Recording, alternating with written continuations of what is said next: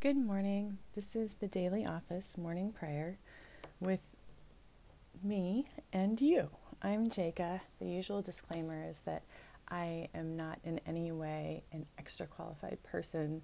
I don't um, have any degrees in theology. I am not a clergy person of any sort. I'm just a regular person, but that's, I believe, what the daily office was for, is for regular people. And I think it's amazing that we join our voices together. And you might think I'm a little nuts, but I really do believe that it is a connective and powerful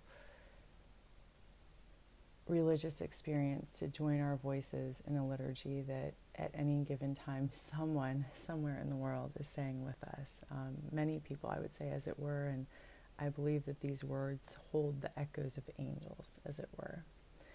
So, with that being said, we're going to um, start our morning prayer in the Episcopal Book of Common Prayer on page 76. Today is Friday, the 1st of March, and today is actually designated in the calendar as a World Day of Prayer. So, how appropriate that we are all here together at this time. Our Psalms this morning are Psalms 140 and 142. The rest of our readings are Ruth 3 1 through 18, 2 Corinthians 4 1 through 12, and Matthew 5 38 through 48. Nations shall come to your light, and kings to the brightness of your rising. The Confession of Sin on page 79. Dearly beloved, we have come together in the presence of Almighty God, our Heavenly Father, to set forth His praise, to hear His holy word, and to ask for ourselves and on behalf of others those things that are necessary for our life and our salvation. And so that we may prepare ourselves in heart and mind to worship Him, let us kneel in silence and with penitent and obedient hearts confess our sins, that we may obtain forgiveness by His infinite goodness and mercy.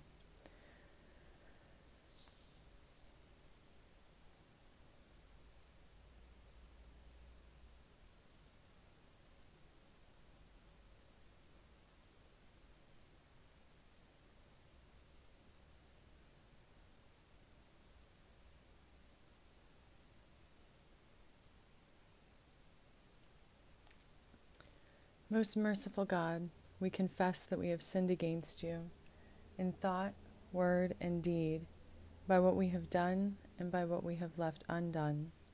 We have not loved you with our whole heart. We have not loved our neighbors as ourselves. We are truly sorry and we humbly repent. For the sake of your Son, Jesus Christ, have mercy on us and forgive us, that we may delight in your will and walk in your ways, to the glory of your name. Amen. Almighty God, have mercy on us. Forgive us all our sins through our Lord Jesus Christ. Strengthen us in all goodness, and by the power of the Holy Spirit, keep us in eternal life. Amen. Lord, open our lips, and our mouth shall proclaim your praise. Glory to the Father, and to the Son, and to the Holy Spirit, as it was in the beginning, is now, and will be forever. Amen. Alleluia.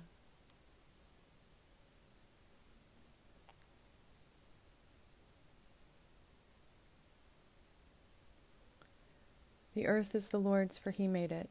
Come, let us adore him. Come, let us sing to the Lord. Let us shout for joy to the rock of our salvation. Let us come before his presence with thanksgiving and raise a loud shout to him with psalms. For the Lord is a great God and a great King above all gods. In his hand are the caverns of the earth, and the heights of the hills are his also.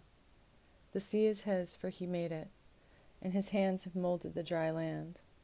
Come, let us bow down and bend the knee and kneel before the Lord our Maker. For he is our God, and we are the people of his pasture and the sheep of his hand. Oh, that today you would hearken to his voice. The earth is the Lord's, for he made it. Come, let us adore him.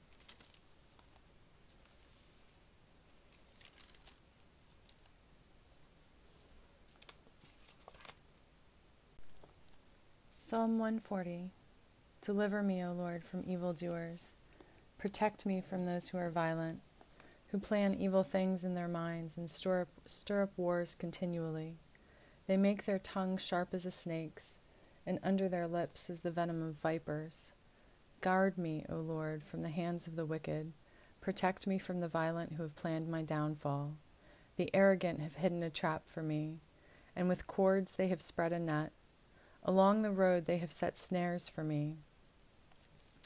I say to the Lord, You are my God. Give ear, O Lord, to the voice of my supplications. O Lord, my Lord, my strong deliverer, you have covered my head in the day of battle. Do not grant, O Lord, the desires of the wicked. Do not further their evil plot. Those who surround me lift up their heads. Let the mischief of their lips overwhelm them. Let burning call, burning coals fall on them. Let them be flung into pits, no more to rise. Do not let the slanderer be established in the land. Let evil speedily hunt down the violent.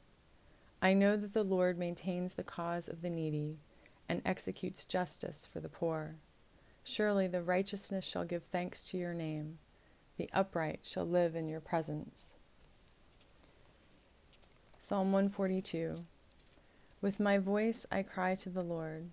With my voice I make supplication to the Lord. I pour out my complaint before him. I tell my trouble before him. When my spirit is faint, you know my way. In the path where I walk, they have hidden a trap for me. Look on my right hand and see. There is no one who takes notice of me. No refuge remains to me. No one cares for me.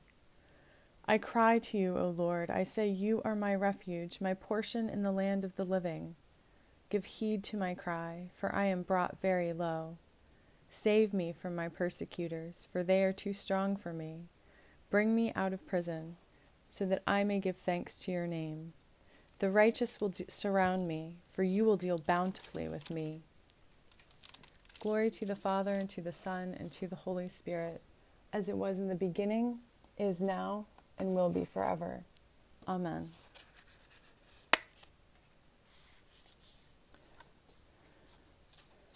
A reading from Ruth, chapter 3, verses 1 through 18.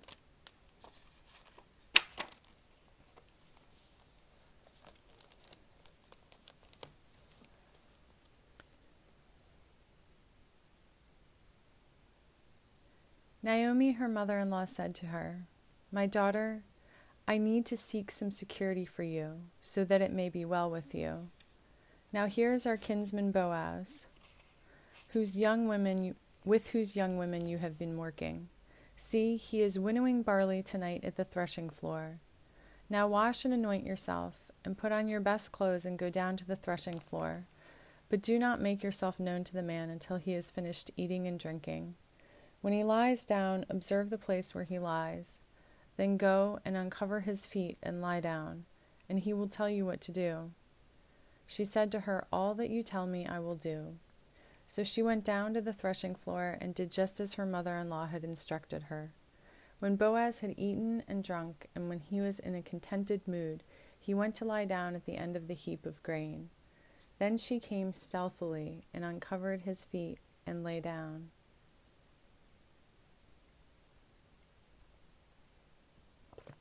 At midnight, the man was startled and turned over, and there, lying at his feet, was a woman. He said, Who are you? And she answered, I am Ruth, your servant. Spread your cloak over your servant, for you are next of kin. He said, May you be blessed by the Lord, my daughter. This last instance of your loyalty is better than the first. You have not gone after young men, whether poor or rich. And now, my daughter, do not be afraid. I will do for you all that you ask, for the assembly of my people know that you are a worthy woman. But now, though it is true that I am a near kinsman, there is another kinsman more closely related than I. Remain this night, and in the morning, if he will act as next of kin for you, good. Let him do it.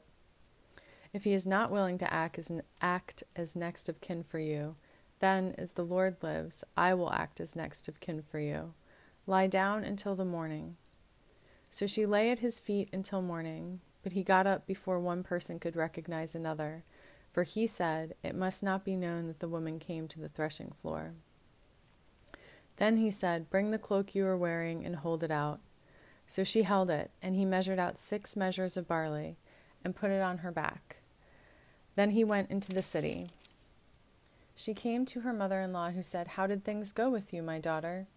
Then she told her all that the man had done for her, saying, He gave me these six measures of barley, for he said, Do not go back to your mother in law empty handed. She replied, Wait, my daughter, until you learn how the matter turns out. For the man will not rest, but will settle the matter today. The word of the Lord. Thanks be to God. Canticle 10 Seek the Lord while he wills to be found. Call upon him when he draws near. Let the wicked forsake their ways, and the evil ones their thoughts. Let them turn to the Lord, and he will have compassion, and to our God, for he will richly pardon. For my thoughts are not your thoughts nor your ways my ways, says the Lord. For as the heavens are higher than the earth, so are my ways higher than your ways, and my thoughts than your thoughts. For as rain and snow fall from the heavens, and return not again, but water the earth, bringing forth life and giving growth, seed for sowing and bread for eating, so is my word that goes forth from my mouth. It will not return to me empty, but it will accomplish that which I have purposed and prosper in that for which I sent it. Glory to the Father, and to the Son, and to the Holy Spirit, as it was in the beginning, is now, and will be forever. Amen. A reading from 2 Corinthians chapter 4 verses 1 through 12. Therefore, since it is by God's mercy that we are engaged in this ministry, we do not lose heart. We have renounced the shameful things that one hides we refuse to practice cunning or to falsify God's word, but by the open statement of the truth, we commend ourselves to the conscience of everyone in the sight of God. And even if our gospel is veiled, it is veiled to those who are perishing. In their case, the God of this world has blinded the minds of the unbelievers to keep them from seeing the light of the gospel of the glory of Christ, who is the image of God. For we do not proclaim ourselves, we proclaim Jesus Christ is Lord, and ourselves as your slaves for Jesus' sake. For it is the God who said, Let light shine out of darkness, who has shown in our hearts to give the light of the knowledge to give the light of the knowledge of the glory of God in the face of Jesus Christ. But we have this treasure in clay jars, so that it be, may be made clear that this extraordinary power belongs to God and does not come from us.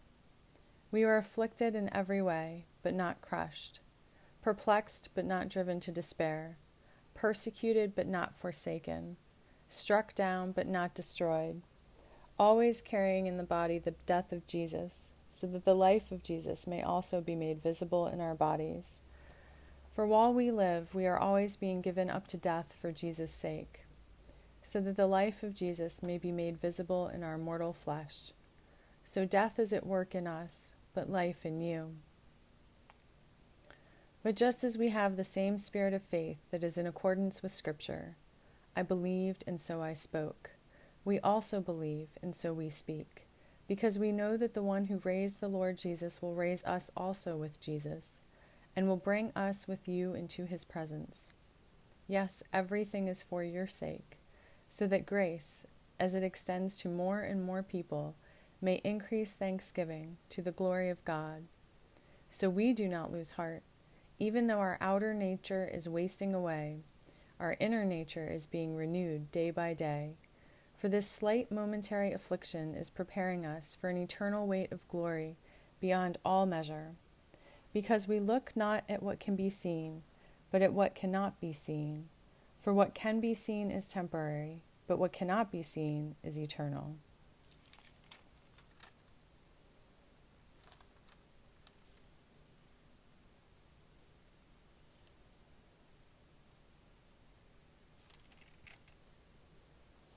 The word of the Lord.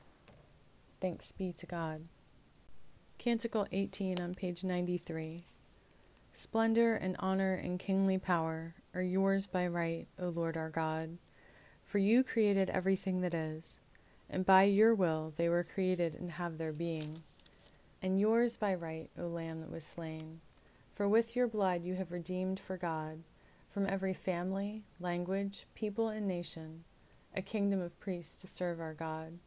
And so to him who sits upon the throne, and to Christ the Lamb, be worship and praise, dominion and splendor, forever and forevermore. The Holy Gospel of our Lord Jesus Christ according to Matthew. Matthew chapter 5, verses 38 through 48. You have heard that it was said, an eye for an eye and a tooth for a tooth. But I say to you, do not resist an evildoer. But if anyone strikes you on the right cheek, turn the other also. And if anyone wants to sue you and take your coat, give your cloak as well.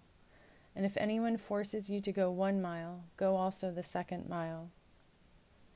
Give to anyone who begs from you, and do not refuse anyone who wants to borrow from you. You have heard that it was said, You shall love your neighbor and hate your enemy. But I say to you, love your enemies and pray for those who persecute you, so that you may be children of your Father in heaven. For he makes his sun rise on the evil and on the good, and sends rain on the righteous and on the unrighteous.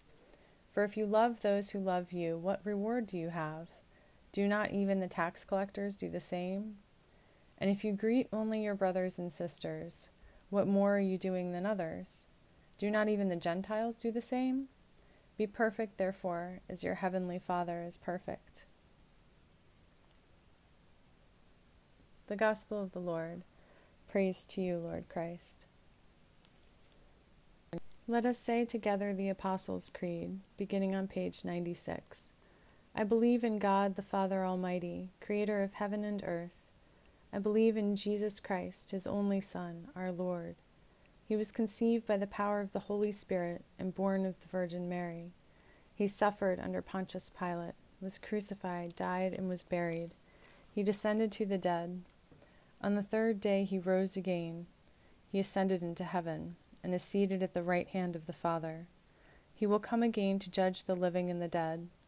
I believe in the Holy Spirit, the Holy Catholic Church, the communion of saints, the forgiveness of sins, the resurrection of the body, and the life everlasting. Amen.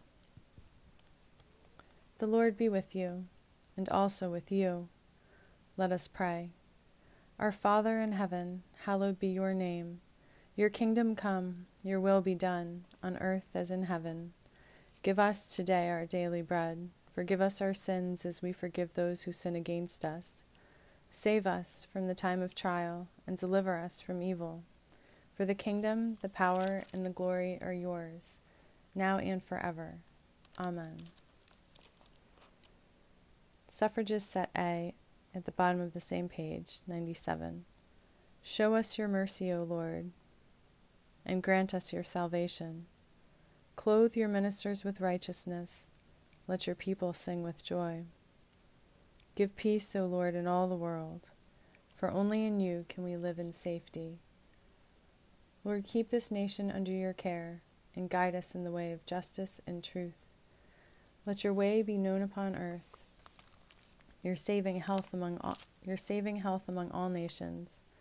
Let not the needy, O Lord, be forgotten, nor the hope of the poor be taken away.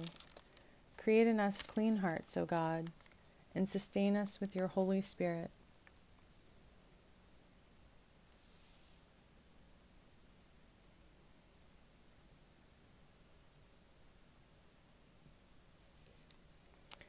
O God, the King eternal, whose light divides the day from the night and turns the shadow of death into the morning, drive far from us all wrong desires, incline our hearts to keep your law and guide our feet into the way of peace, that having done your will with cheerfulness during the day, we may, when night comes, rejoice to give you thanks. Through Jesus Christ our Lord. Amen.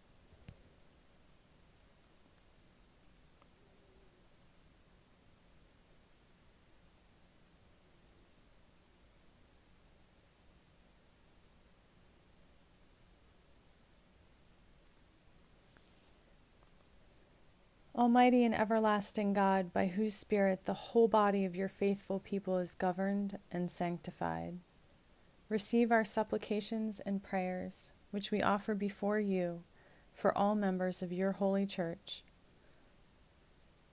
that in their vocation and ministry they may truly and devoutly serve you.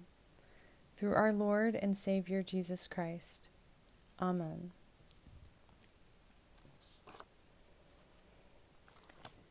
Now is the time when we pause for personal prayers. I'd like to do that first. And then I have some thoughts on our readings, particularly on our gospel reading. It aligns very closely with another book that I have been reading lately that I've been talking to you guys about too. So let's let's pause at this time and let's pray for those who are on our lists and in our hearts.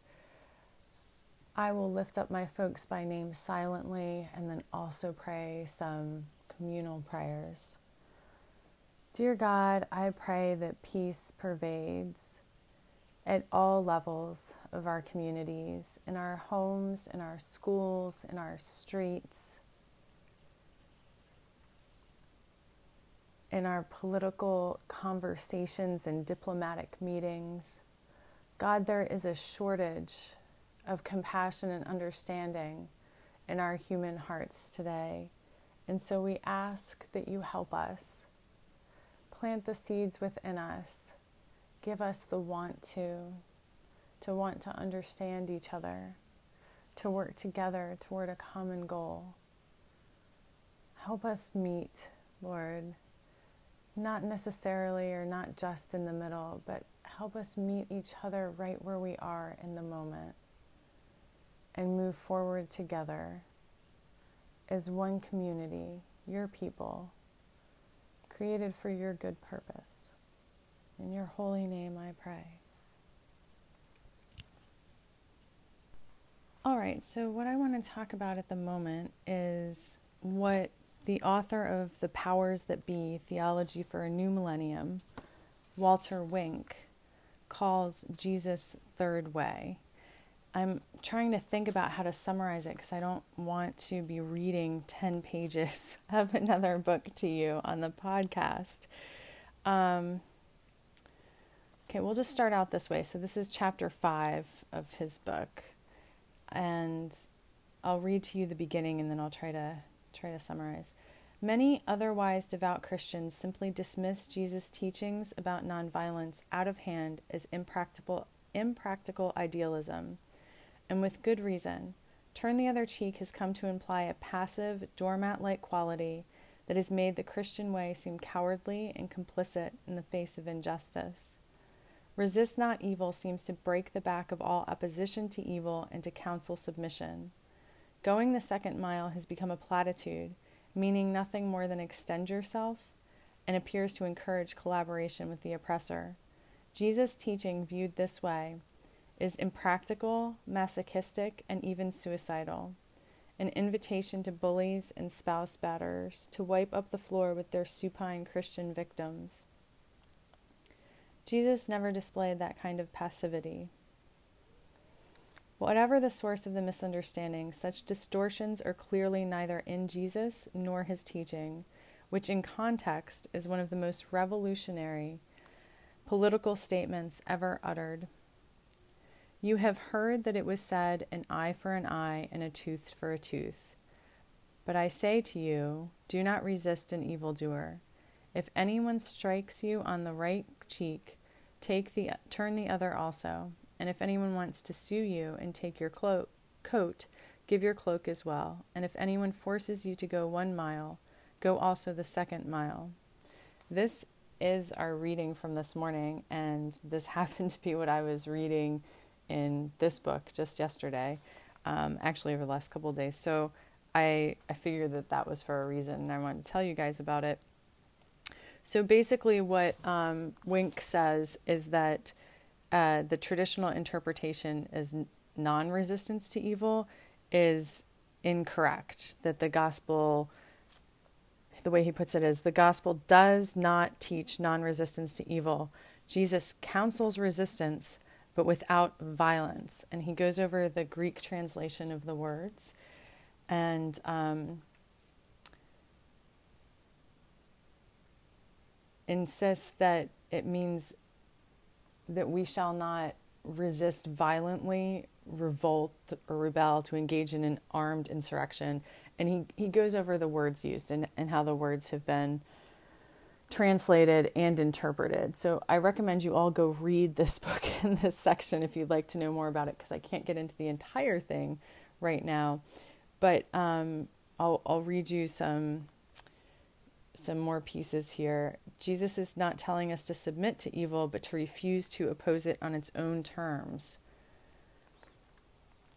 So, what he's saying here is that we don't do evil things to those who have done evil to us in order to resist it, that we resist a different way, what Wink calls the third way.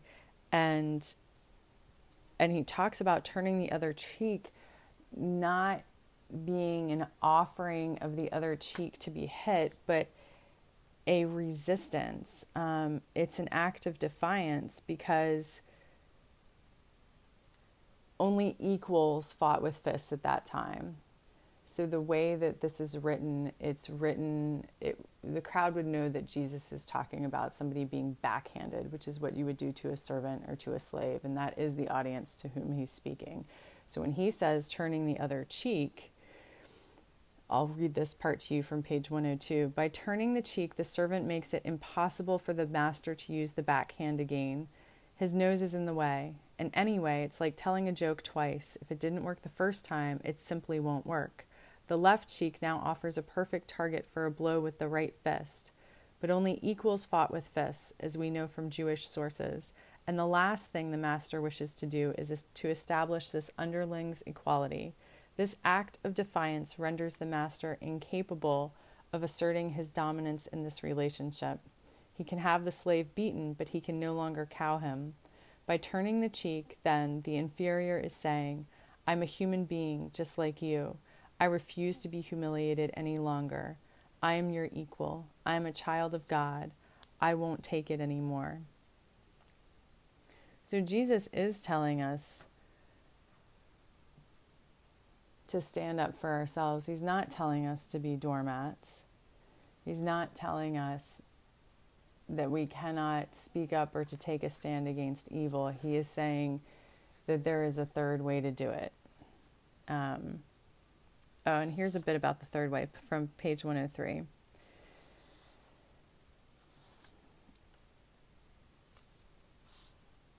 Actually, let's start on 102. How different this is from the usual view that this passage teaches us to turn the other cheek so our batterer can simply clobber us again. How often that interpretation has been fed to battered wives and children. And it was never what Jesus intended in the least. To such victims, he advises stand up for yourselves, defy your masters, assert your humanity, but don't answer the oppressor in kind. Find a new third way that is neither cowardly submission nor violent reprisal. He goes on to say that if anyone wants to sue you and take your coat, give your cloak as well, is is actually talking about stripping naked in the debtor's court, which was more embarrassing to the debtor than it was to the pauper who would have been brought there.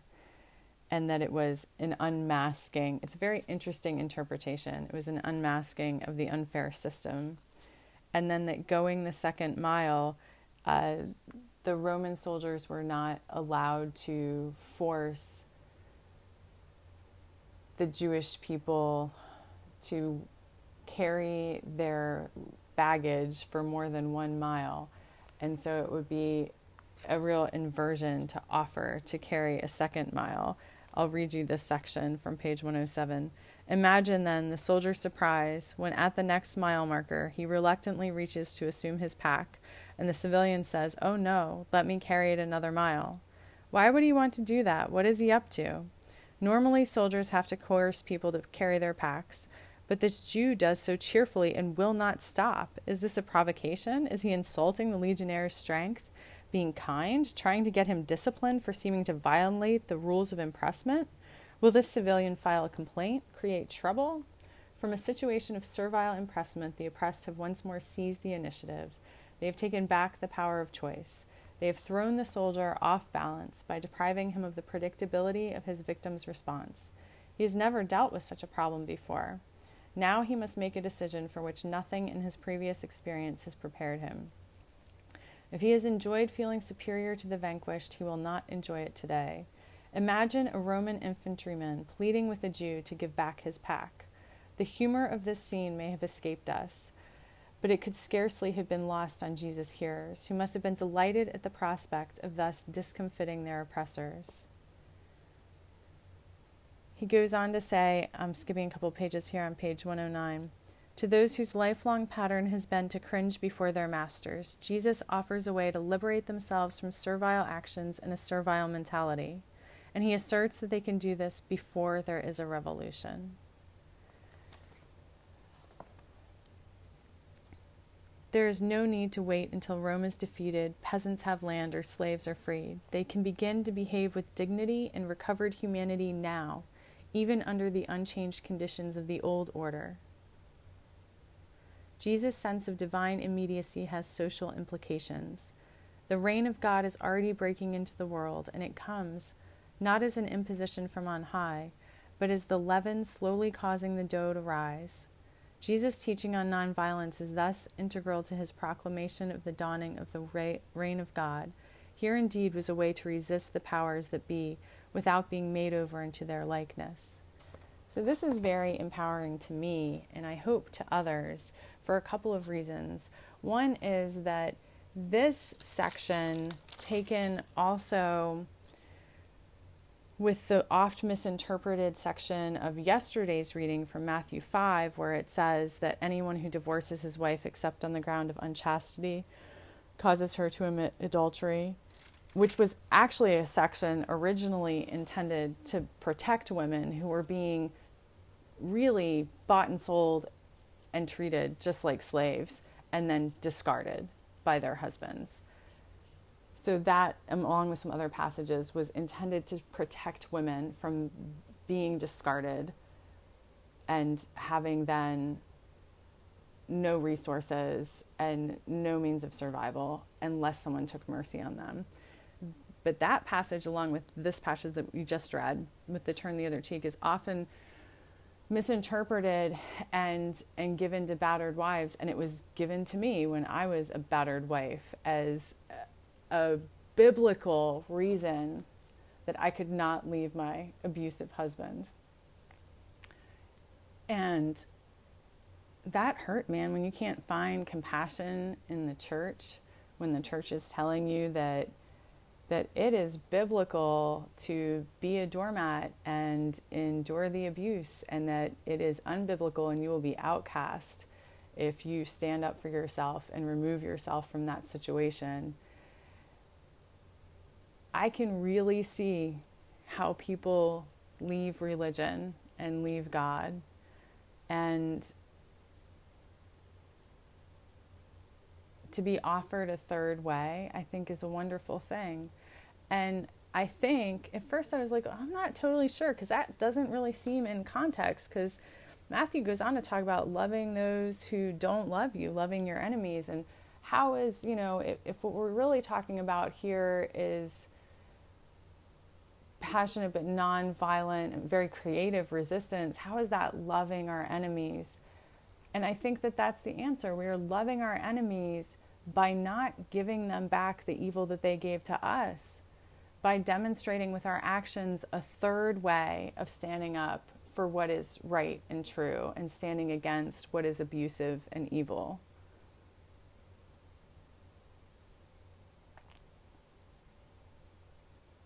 And I think that just as Jesus told the disenfranchised and disempowered people in his audience how to do this, and I, I hope, I think, I don't know the historical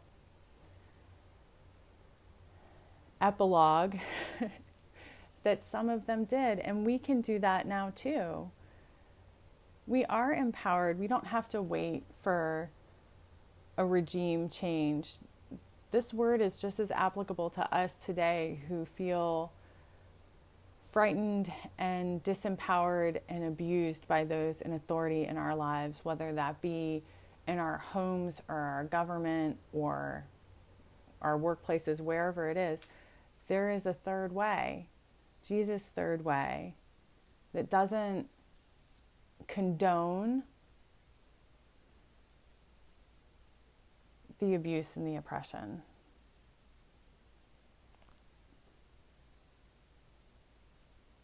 And that kind of brings me to our Old Testament reading, which, man, I'm struggling with readings today, huh? I'm just, it's like I'm fighting with the word here, or fighting to understand the word would be a better way to say it. Um, our reading from Ruth, where Ruth is dependent on Boaz, that, that just kind of rubbed me the wrong way the, this morning reading it, that, you know, Ruth is sneaking in and, and laying down at the feet, or I mean, his feet is often a euphemism for genitals in the Bible, laying down on his parts. I mean, it's clear that there was no sexual act between them. I think that's clear. Maybe even that's not clear. But she's sneaking in and, and going someplace that normally she, I'm I'm not totally sure about this. I, I do think though that God can work through other people like all saving grace, the source of everything we truly need really is God, but God can act through other people. And so maybe this is an example of God acting within the structure currently in place. Maybe not every act of grace and salvation is tearing down all that is wrong in the world. So maybe God acted through Boaz in the unfair and misogynistic culture that existed at that time and place for Ruth. I would, I personally, in my fleshly heart, would much, much rather see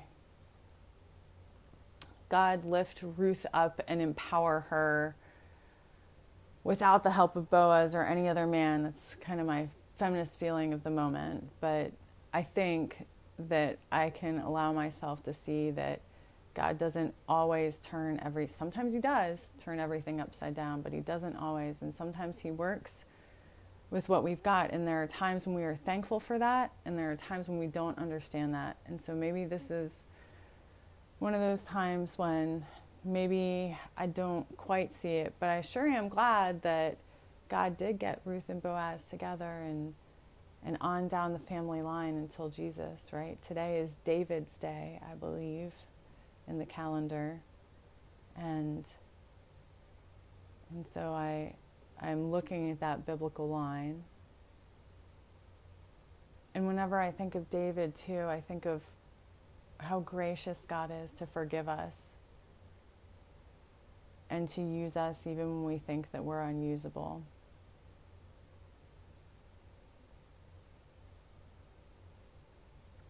David did some awful things, but over the measure of his life, I believe that he moved us, humanity, closer to God. And God didn't give up on him, even when he screwed up really badly. God used that to grow him and to grow us. And that's not accepting or excusing anything that David did or we did, but saying that it doesn't make us lost causes. So, in summary, I pray, dear God, that we find the third way, that we treat our enemies, that we give our enemies love, that even when we are handed abuse, we give back love. And I am thankful that that doesn't mean submission or acquiescence or giving ourselves or others up to abuses, that there is a way that we can stand up and stand fast and stand strong against abuse and violence and evil in a way that is loving and giving back better than we're given and modeling a different and I believe better way. Open our eyes to see those opportunities, to see a way to do things differently than we have done before, to see that there is not just an equal and opposite reaction, but that there is something unexpect- unexpected and strongly gracious, gracious in a way of strength that can be done. Help us to see and help us to act. Amen.